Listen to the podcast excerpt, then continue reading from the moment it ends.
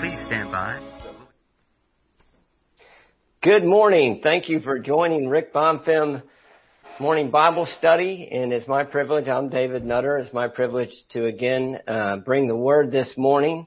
And we are in Joshua for our fourth and final lesson in Joshua uh, about the life of faith. And we're uh, using Joshua as our primary text and Romans as our backdrop in this study. Let's pray. Father, we give you thanks and praise for today. We thank you, Lord, that we get to participate in what you're doing in these days. We thank you, Lord, for your mighty, mighty word that we're always learning from your word. You're always speaking and ministering to us.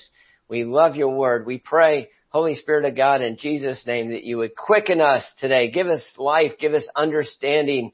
Nourish us. Build us up in your word that we can go forth and persevere through our trials and walk in the victory you prepared for us that we may bring you praise and glory and honor, that we would build your kingdom here. In Jesus' name we pray. Amen. Amen. Amen. Hey, last time, folks, we studied about uh, the Israelites uh, having a great victory at Jericho. And as they crossed the water and were circumcised and entered the land, we saw that that was all true events, but also highly prophetic of things to come.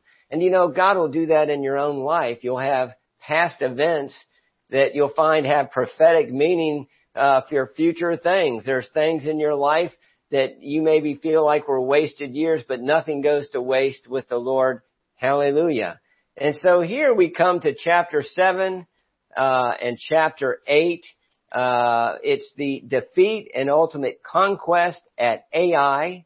Um, this is the part of the Christian life that we wish didn't exist, uh, but we are kidding ourselves uh, if we think it doesn't exist. It's right here, and it's also contained in Romans six, seven, and eight, and you can read about it. Romans six is coming, being baptized, and coming aware of your new identity, and that you're dead to sin and you don't have to live in sin anymore. And then Romans 7 is the awareness, yet the body is, sin seems to be present and you have to learn and practice how to come into victory in the life in the spirit as you put to death the deeds of the flesh and you walk in the spirit.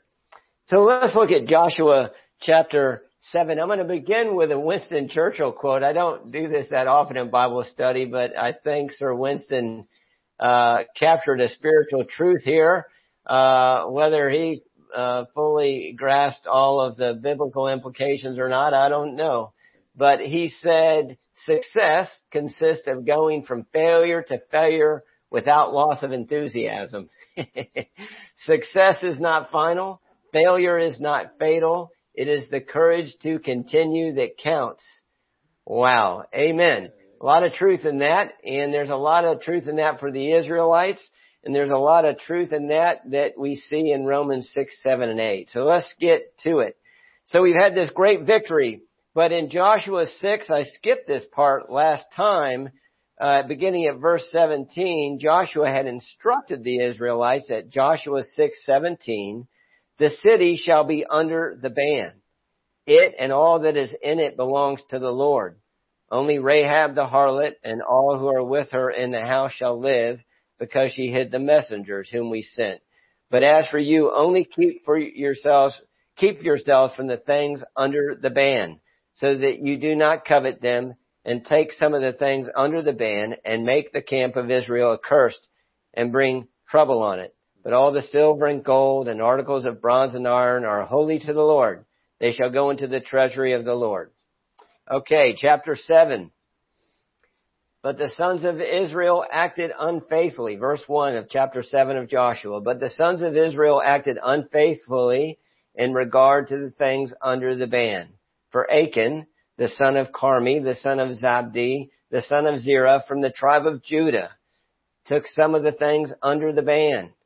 Therefore the anger of the Lord burned against the sons of Israel.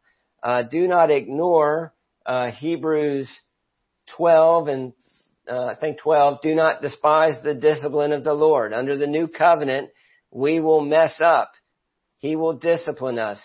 Don't ignore that and always blame it on the devil. examine yourself and make sure that you haven't missed it. I haven't missed it. Sometimes it's the devil. Sometimes it's me. So we need to see about it. Uh, this is an extreme chapter we're reading, uh, uh, but it was a, a lesson to the Israelites, but don't ignore it because we see the same kind of extreme lesson in Acts chapter 5 with Ananias and Sapphira where I think we all look at that and say, wow, uh, I think I've maybe done worse things than that. And the Lord says, right. Be thankful for my mercy. Uh, I expect, my hope and expectation is we'll get to heaven and Ananias and Sapphira will be there. My hope is that um, Achan will be there. I have reason to believe that. Don't know for sure, but uh, let's let's be thankful for God's mercies. They're new every morning. Verse two, seven. Now Joshua sent men from Jericho to Ai, which is near Bethaven, east of Bethel, and said to them, "Go up and spy out the land." So the men went up and spied out Ai. They returned to Joshua and said to him, "Do not let all the people go up." Only about two or three thousand men need to go up to Ai. Do not make all the people toil up there, for they are few. So about 3,000 men from the people went up there, but they fled from the men of Ai. You can see that pride has entered the hearts because they didn't inquire the Lord about it. They just said, we got this. You know, the walls of Jericho came down. If you experience the miracle working power of God in your life, uh, inevitably this kind of thing is going to happen because we're human. I encourage you to pray this prayer. Uh, God, keep me from the foot of pride. That was David's prayer. Uh, but you get a Jericho type victory that's amazing and it's so easy for the flesh to rise up and you start thinking you're all that. And, um, the only antidote to it is come before the Lord every morning with a humble heart, asking for His mercy and let the Holy Spirit work through you to empower other people so that they can minister. Uh, if you find everyone falling at your feet, how amazing you are, even if it is amazing, you have to ask yourself, am I getting off track here? Uh, who's the hero of the story? Is it Jesus Christ or is it me? And, uh, uh, we all need to be on our guard against that. I think that's what had happened to the Israelites here. Their hearts had departed from the Lord and they began to as you would. You think, man, we're pretty awesome, you know, and that can happen when God starts doing amazing things through you when you minister, which he'll do. And it's something you're gonna, we're all gonna have to work through, but don't shrink back from letting God do amazing things from you, through you. He wants to do that. He wants you to learn to walk free of, uh, the prideful self life. And we encourage one another in it. Verse 5. The men of Ai struck down about 36 of their men, the Israelites, and pursued them from the gate as far as Shebarim and struck them down on the descent. So the hearts of the people melted and became as water. Then Joshua tore his clothes and fell to the earth on his face before the ark of the Lord until the evening, both he and the elders of Israel, and they put dust on their heads. Joshua said, Alas, O Lord God, why did you ever bring this people over the Jordan only to deliver us into the hand of the Amorites to destroy us. If only we had been willing to dwell beyond the Jordan. In other words, Joshua's faith failed. That's an encouragement to me. It should be an encouragement to you. Joshua is a hero of the faith, but he's human. And you'll have days where fear gets the best of you and your faith fails. Verse 8, O Lord, what can I say since Israel has turned their back before their enemies? For the Canaanites and all the inhabitants of the land will hear of it, and they will surround us and cut off our name from the earth. And what will you do for your great name? Listen to what the Lord says to Joshua in verse 10 because, uh, and we need to be careful about this. There's a certain mercy is so crucial uh, and there's uh, wonderful, wonderful Christians with a gift of mercy, but there's a certain tyranny of the mercy giver that the only message we're ever allowed to speak to anyone is the mercy message. And that can leave, some, leave someone in addiction for all their life. If you're just constantly, you become an enabler.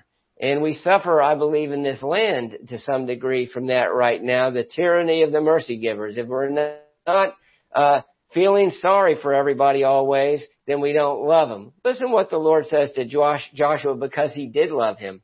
So the Lord said to Joshua in verse 10, rise up. In other words, get up off your face. Get up off your face. Why is that you have fallen on your face? Israel has sinned and they have also transgressed my covenant, which I commanded them. And they have even taken some of the things under the ban and have both stolen and deceived. Moreover, they have also put them among their own things.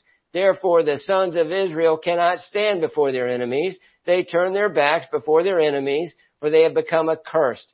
I will not be with you anymore unless you destroy the things under the ban from your midst. Rise up, consecrate the people and say, consecrate yourselves for tomorrow. For thus the Lord, the God of Israel has said, there are things under the ban in your midst, O Israel. You cannot stand before your enemies until you have removed the things under the ban from your midst.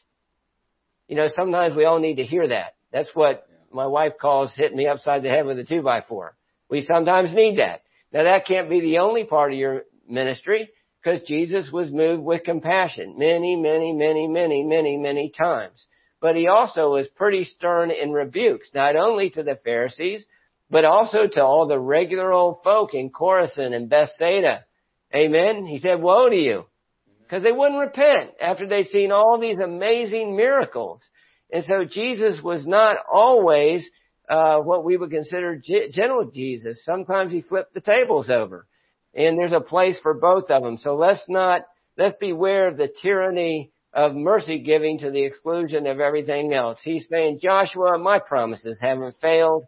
My word hasn't failed. You all have disobeyed me. You need to see about it. One way to look at this, of course, is uh, this man Achan, who's going to get identified, is a man, and so we all need to be aware of that.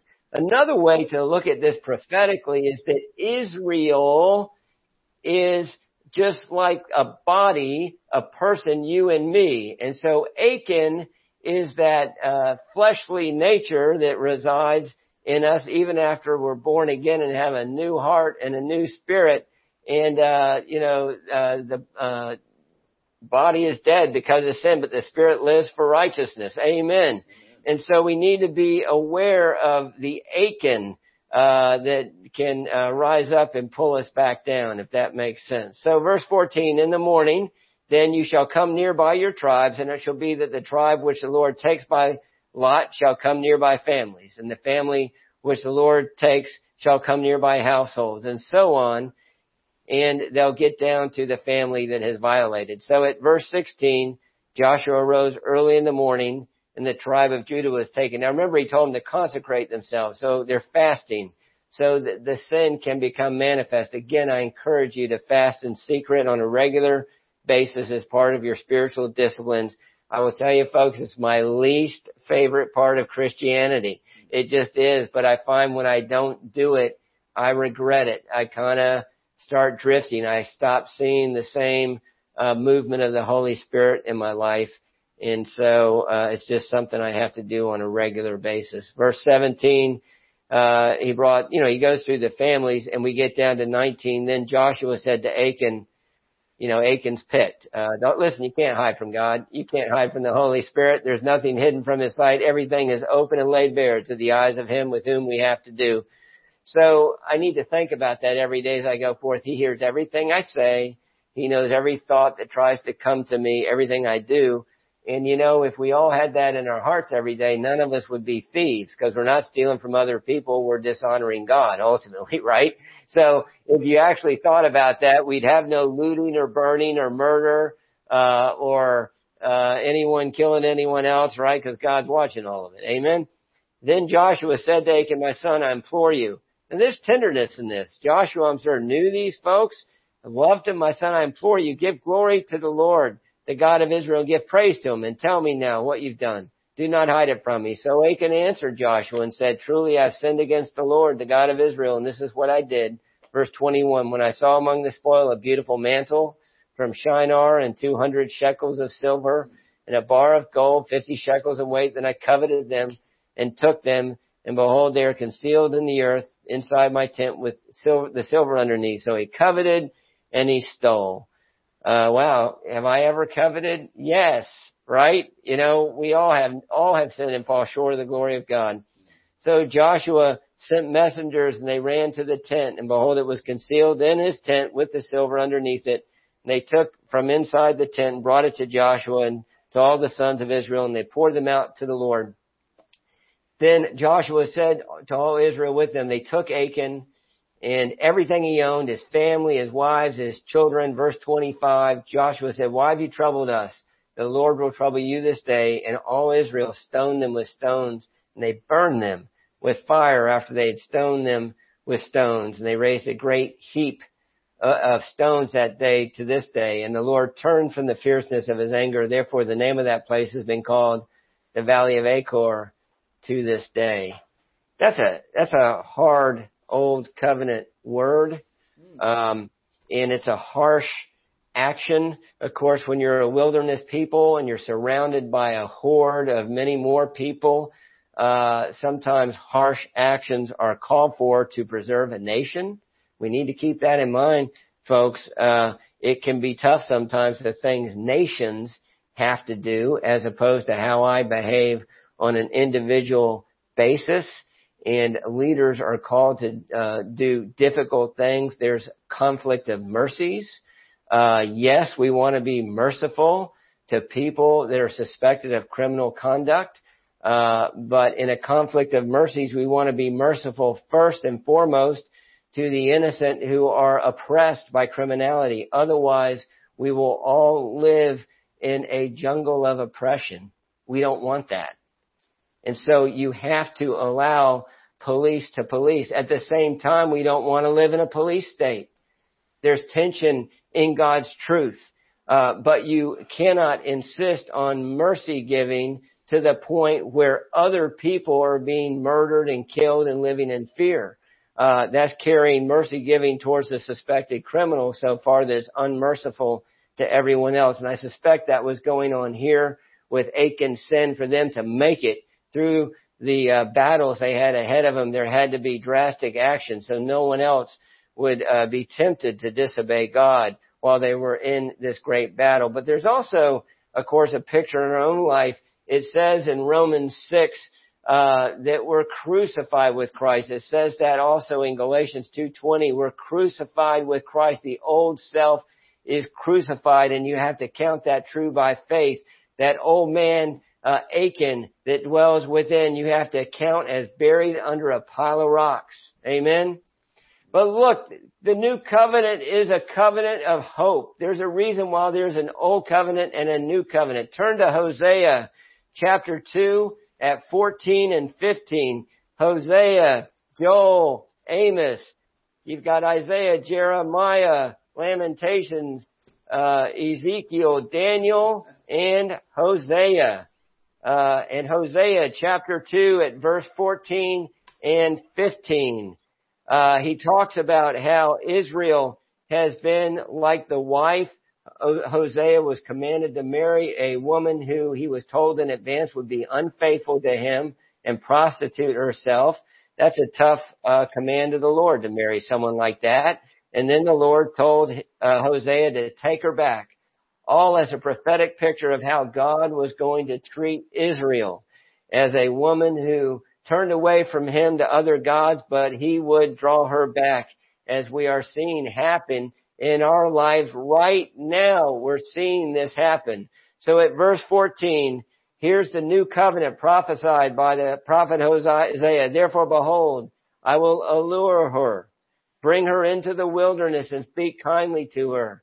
Then I will give her her vineyards from there and the valley of Achor as the door of hope and the valley of Achor as the door of hope. And she will sing there as in the days of her youth, as in the day when she came up from the land of Egypt. That's why I believe I'll see Achan in heaven. Hallelujah. Because our worst failures as we turn to the Lord, as Achan did, he confessed his sin, he was repentant, uh, becomes can become our greatest victories. And God used Achan's sin to be a door of hope for Israel. Praise God. We see the promise of it. uh, there, and it's fulfilled in the new covenant in Romans uh, 7 and 8. We see it in uh, Galatians 5. If you look at Galatians 5, 16, he says, But I say, walk by the Spirit, and you will not carry out the desire of the flesh. For the flesh sets desire against the Spirit, and the Spirit against the flesh. For these are in opposition to one another, so you may not do the things that you please. But praise God, the Holy Spirit can hold the flesh in the place of death and we grow in it. So we will commit sins, we will have failures, but you confess them and get up and keep moving. Like Winston Churchill said, success is moving from failure to failure. You just keep moving forward. Can't you see it? So if you look at Romans 7 with me for a minute, I do want you to make a comparison between the person being described in Romans 7 and the person being described in Romans 1. Uh, it's important because in Romans 1 at the end, he describes all these kinds of sins, wickedness, greed, envy, and other stuff, murder, so on, a whole list in Romans 1 at the end. And, and he says about the folks that are practicing these things, the unregenerate, unbelieving world, Verse 32, and although they know the ordinance of God, that those who practice such things are worthy of death, they not only do the same, but also give hearty approval to those who practice them. And we see that in our world today. However, in Romans 7, this is not how Paul's describing himself. So that's why I don't think Romans 7 is describing his life before he was born again. In fact, he's not giving hearty approval to the things he sees he's doing. He hates them, but he's finding it hard to get free of the power of sin. And he says in verse 16 of chapter 7, but if I do the very thing I do not want to do, I agree with the law, confessing that the law is good. That's not the person in Romans 132. Uh, and listen, I was a drunk before I was saved. I didn't care if you thought getting drunk was wrong or not. I liked doing it and it's going to do whatever I wanted. Okay? I wasn't agreeing with the law that the law was good and I didn't think there was anything particularly wrong with being a drunk. Now, most of the things I most deeply regret about my pre-salvation behavior happened when I was drunk. That's how God works in your life. But you reach this point when you're born again. Verse 17, I now know no longer am I the one doing it, but sin which dwells in me. For I know that nothing good dwells in me, that is in my flesh. That's Achan. But there's a door of hope. Verse 24, wretched man that I am, who will set me free from the body of this death? Thanks be to God through Jesus Christ our Lord. So then on the one hand, I myself with my mind am serving the law of God, but on the other with my flesh, sin. Again, that's why I say fasting can be so powerful. Romans 8, 1 in the King James is the answer. Therefore there is now no condemnation for those who are in Christ Jesus who walk not after the flesh, but after the Spirit. Praise God. Verse 10, if Christ is in you, though the body is dead because of sin, yet the Spirit is alive because of righteousness. But if the, verse 11, if the Spirit of Him who raised Jesus from the dead dwells in you, He who raised Christ Jesus from the dead will also give life to your mortal bodies through His Spirit who dwells in you. Verse 12, so then, Romans 8:12, so then, brethren, we are under obligation not to the flesh, to live according to the flesh, you'll end up like Achan if you commit your life to keep living under the flesh. For if you're living according to the flesh, you must die. But if by the Spirit you're putting to death the deeds of the body, you will live. For all who are being led by the Spirit of God, these are sons of God. Listen, there's, this is the way. Holy Spirit of God, lead me and guide me today into all truth. Show me the good things you prepare for me to do you set your mind every day on the Spirit of God. We're none of us perfect on this. We will all still sin sometimes. And you confess it and bring it before the Lord, but you thank God for the door of hope. Amen. Uh, and God is amazing, even on pre-salvation sins. He sometimes turns things around. God had me send a letter to a former classmate 40 years ago that I was unkind to and uh, asked for forgiveness. And the person sent me a very nice letter in response telling me I was forgiven. And I just felt like the Lord had told me to do that. I resisted it for a good long while, but I did it. Guys, I was mediating a case three months later, um, a mother and daughter who had a case. And uh, in the course of the mediation, I was led to share that story near the end about sending the letter to my classmate from 40 years ago. Well, it turned out the mother I was mediating for that day was exactly my same age, born the same year. And when I told her about the letter uh, seeking forgiveness from my classmate who I'd been unkind to, the lady, tears welled up in her eyes and she said to me, do you know, I just got a letter like that from one of my classmates who was very unkind to me 40 years ago in high school. And, but she's become a Christian now and she asked my forgiveness and I told her I did forgive her. God is able to take some of our worst failures and open a new door of hope. He's able to take Achan's sin and make the valley of Achor, the valley of trouble, a door of hope. That is the promise of the new covenant.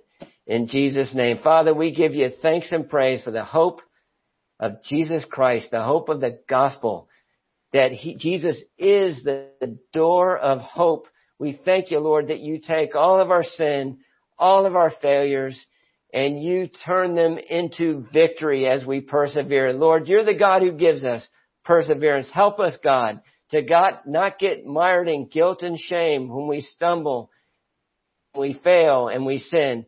Lord, give us the courage to get up and keep moving forward with you. Wash us and cleanse us.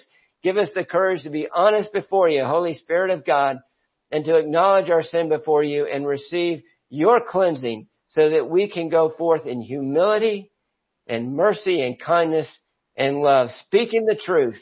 In love we pray. In Jesus' name, may you receive all the glory and honor for it, Lord. In Jesus' name, amen.